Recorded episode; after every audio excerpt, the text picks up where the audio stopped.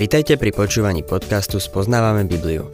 V každej relácii sa venujeme inému biblickému textu a postupne prechádzame celou Bibliou. V dnešnom programe budeme rozoberať list Filipanom.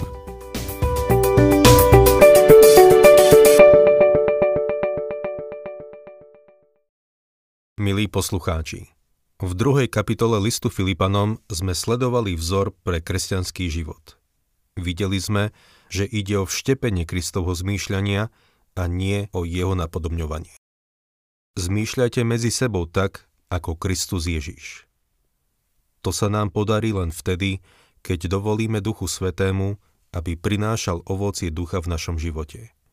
Tým ovocím je láska, radosť, pokoj, zhovievavosť, ako aj pokora, ktorou sa vyznačoval pán Ježiš. Jeho zmýšľanie sa vyznačovalo pokorou. Ponížil sa. Prišiel z nebeskej slávy a išiel na kríž. Božia myseľ je zameraná na povýšenie Krista. Máme tu teda dve veci, ktoré by mali charakterizovať život kresťana. Ján Krstiteľ to vyjadril slovami. On musí rásť a ja sa musím umenšovať. Ak sa toto nedeje v tvojom živote, milý poslucháč, potom musím otvorene povedať, že nežiješ pre Krista. Nežiješ kresťanský život. Je mi jedno, kto si. Môžeš byť aj kazateľ, učiteľ nedelnej besiedky alebo diakon. Čím menej vidíme seba, tým viac vidíme Krista. Pre ľudí okolo nás to tak bude určite lepšie. V minulej relácii sme videli, že Pavol mal Kristovu myseľ. Túžil potom, aby bol jeho život vyliatý ako nápojová obeď na obeď Krista. Pavol chcel len jedno, aby Kristus bol vyvýšený a aby sa on stratil v pare ako nápojová obeď, vyliata na rozpálenú obeď. Potom sme sa pozreli na mladého Timoteja, ktorý zmýšľal rovnako ako Pavol, takže aj on mal Kristovu myseľ. Tretí príklad kresťanského života vidíme v osobe Epafrodita – bol to kazateľ zboru vo Filipách. On priniesol Pavlovi list z Filip a teraz ho Pavol posiela späť. Pavol sa o ňom vyjadruje veľmi pekne. Pavol vždy povedal niečo pochválne na adresu miestnych kazateľov. Samozrejme, ak bolo čo také povedať. Pavol nebol pokrytec a nekapkal ľudí po chrbte. Keď sa niekto postavil za Boha, Pavol sa postavil s ním. V našom texte vidíme, že sa stotožňoval s Epafroditom. Nazýva ho svojim bratom, spolupracovníkom a spolubojovníkom. Otvorme si druhú kapitolu Filipanom a budem čítať 25. a 26. verš. Pokladal som však za potrebné poslať k vám Epafrodita, svojho brata, spolupracovníka a spolubojovníka, ktorého ste vyslali, aby mi poslúžil v mojej núdzi. Veď už túžil po všetkých vás a znepokojoval sa, že ste sa dopočuli o tom, že ochorel. Musím sa priznať, že mi tieto verše pripadajú tak trochu aj smiešne. Veď už túžil po všetkých vás a znepokojoval sa, že ste sa dopočuli o tom, že ochorel. Epafroditus ochorel. Zbor vo Filipách sa dopočul, že ich kazateľ je chorý. Je dosť možné, že sa mu aj cnilo po domove. Keď sa dozvedel, že jeho zbor za ním trúchli kvôli chorobe, ešte sa mu pohoršilo, lebo to prežíval, ako to oni prežívajú s ním. Bol z toho začarovaný kruh. Ale bolo to dobré, lebo to svedčilo o tom, aký bol vzťah medzi ním a jeho zborom. V mojej práci často navštevujem cirkevné zbory a zistil som, že zbor možno hodnotiť podľa jeho postoja k ukazateľovi, ktorý káže a vyučuje Božie slovo. Keď ma niekto vezme bokom a povie mi, doktor Maggie, máme tu veľmi dobrého mladého kazateľa a káže Božie slovo, radujem sa. Ale niekedy mi povedia, ako sa môžeme zbaviť nášho kazateľa. Je príliš zanovitý, príliš dogmatický a všetko chce riadiť. Vtedy sa pýtam, káže a vyučuje Božie slovo? Ak odpovedie o áno, ale to sme mali vždy, vidím, že to slovo vôbec nepôsobí v živote toho človeka. Ak jeho pocity zdieľa celý zbor, potom je ten zbor odsúdený k zániku. Keď zbor odmieta kazateľa, ktorý zvestuje Božie slovo, je to znak konca. Diabol je veľmi chytrý. Presunul svoje útoky z Božieho slova na toho, kto Božie slovo vyučuje. Vidím to všade. Skutočnou skúškou cirkevného zboru je jeho postoj k ukazateľovi. Epafrodita miloval jeho zbor a to je na chválu cirkvi vo Filipách. Čítajme ďalej 27. verš. A naozaj bol na smrť chorý. Boh sa však nad ním zmiloval a nielen nad ním, ale aj nado mnou, aby som nemal zármutok nad zármutok. Chcel by som tu upozorniť na niečo, čo vám možno ušlo. Veľa úprimných veriacich sa dnes drží teórie, že kresťania by nemali byť chorí že by mali veriť Bohu, že ich uzdraví. Položím vám otázku. Prečo Pavol neuzdravil Epafrodita? Bol tak chorý, že skoro zomrel. Pavol sám mal osteň v tele, ktorého ho pán Ježiš nezbavil. Namiesto toho mu dal milosť, aby ho vedel znášať. Spomeňme si, že Timotej mal žalúdočné ťažkosti. Ak by bol Pavol uzdravovateľ, prečo ho neuzdravil. Namiesto toho mu povedal, aby užíval trochu vína. A v druhom Timotejovi 4.20 píše, že Trofima nechal chorého v Miléte. Prečo ho neuzdravil? A teraz tu Pavol hovorí, že Epafroditus bol chorý až na smrť. Neuzdravil ho. Namiesto toho vzdáva všetku česť Bohu. Hovorí, že Boh sa nad ním zmiloval uzdravil ho prirodzeným spôsobom. Pavol sa za ňo modlil a Boh vypočul jeho modlitbu. Prečo Pavol nepoužil dar uzdravovania?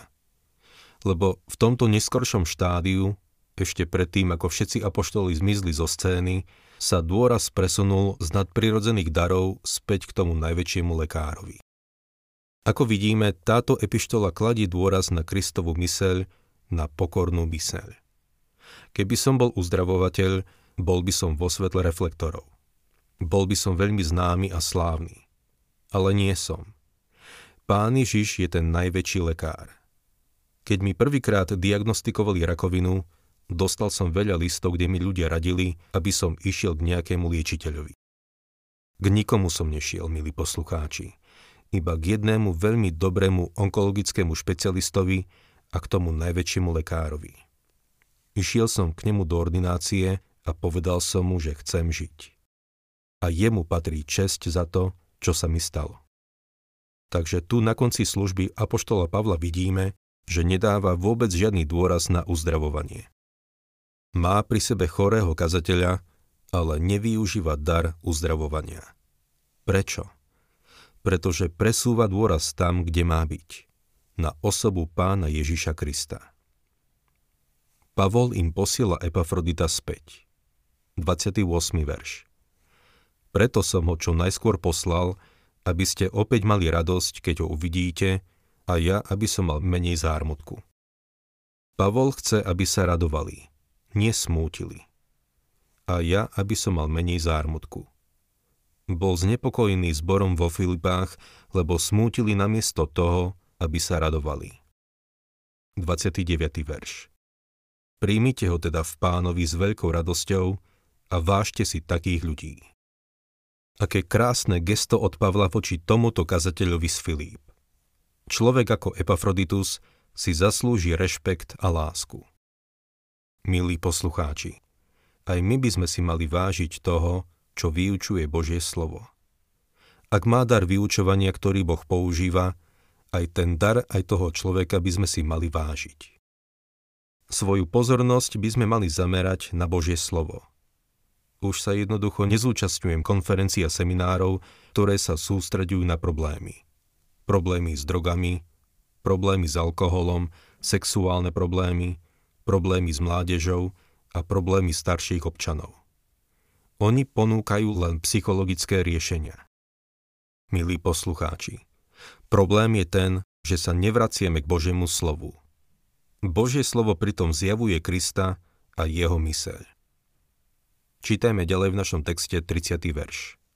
Lebo on sa pre Kristovo dielo priblížil až k smrti a svoj život vystavil nebezpečenstvu, aby doplnil, čo chýbalo vašej službe voči mne. Epafroditus pracoval na Kristovom diele. Na to, aby to mohol robiť, potreboval Kristovu myseľ.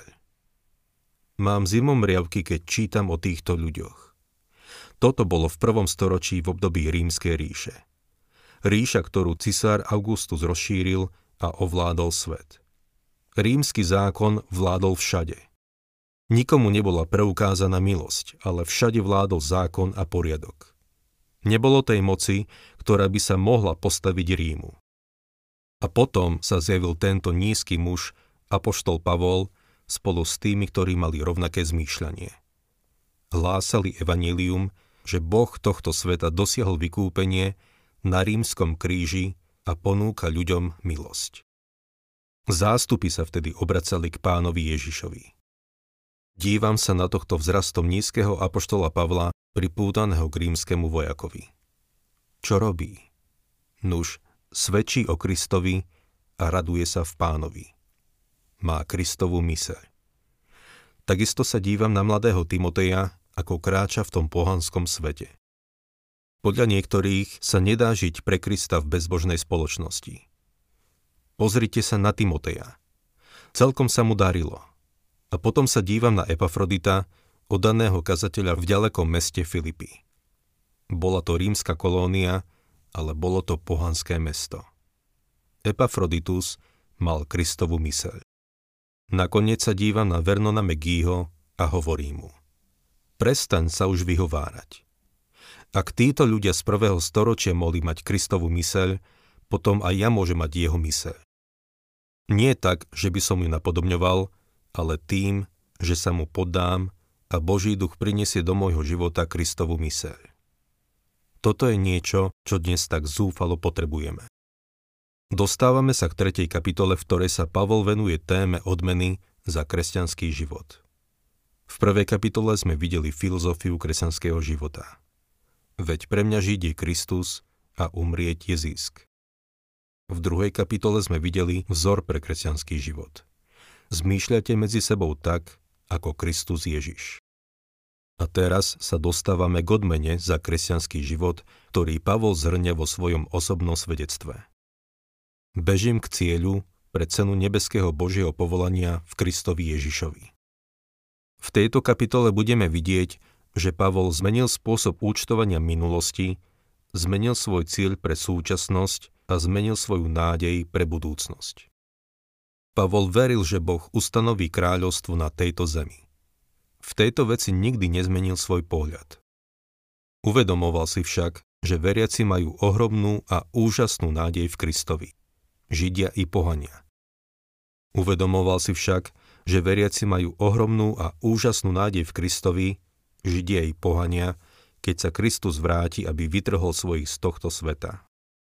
Otvorme si teda tretiu kapitolu Filipanom a budem čítať prvý verš. Napokon, bratia moji, radujte sa v pánovi.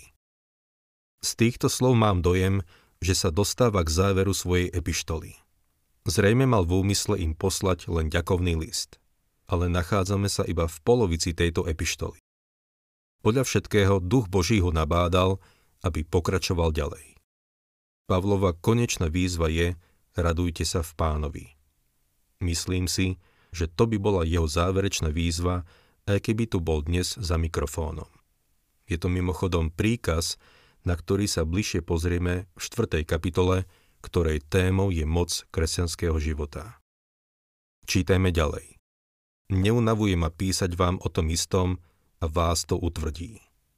Pavlovi nie je zaťažko písať tento list. Nič ho neťažilo v srdci, ako keď písal Galatianom alebo Korintianom, ktorí mali problémy vo svojich zboroch. S Filipanov mal veľkú radosť boli duchovne dospelí. Milovali Pavla a on miloval ich. Boli si blízki. Dnes už nemáme čas sa venovať tomu, čo im písal ďalej, ale budeme vidieť, že sú to všetko veľmi dôležité veci.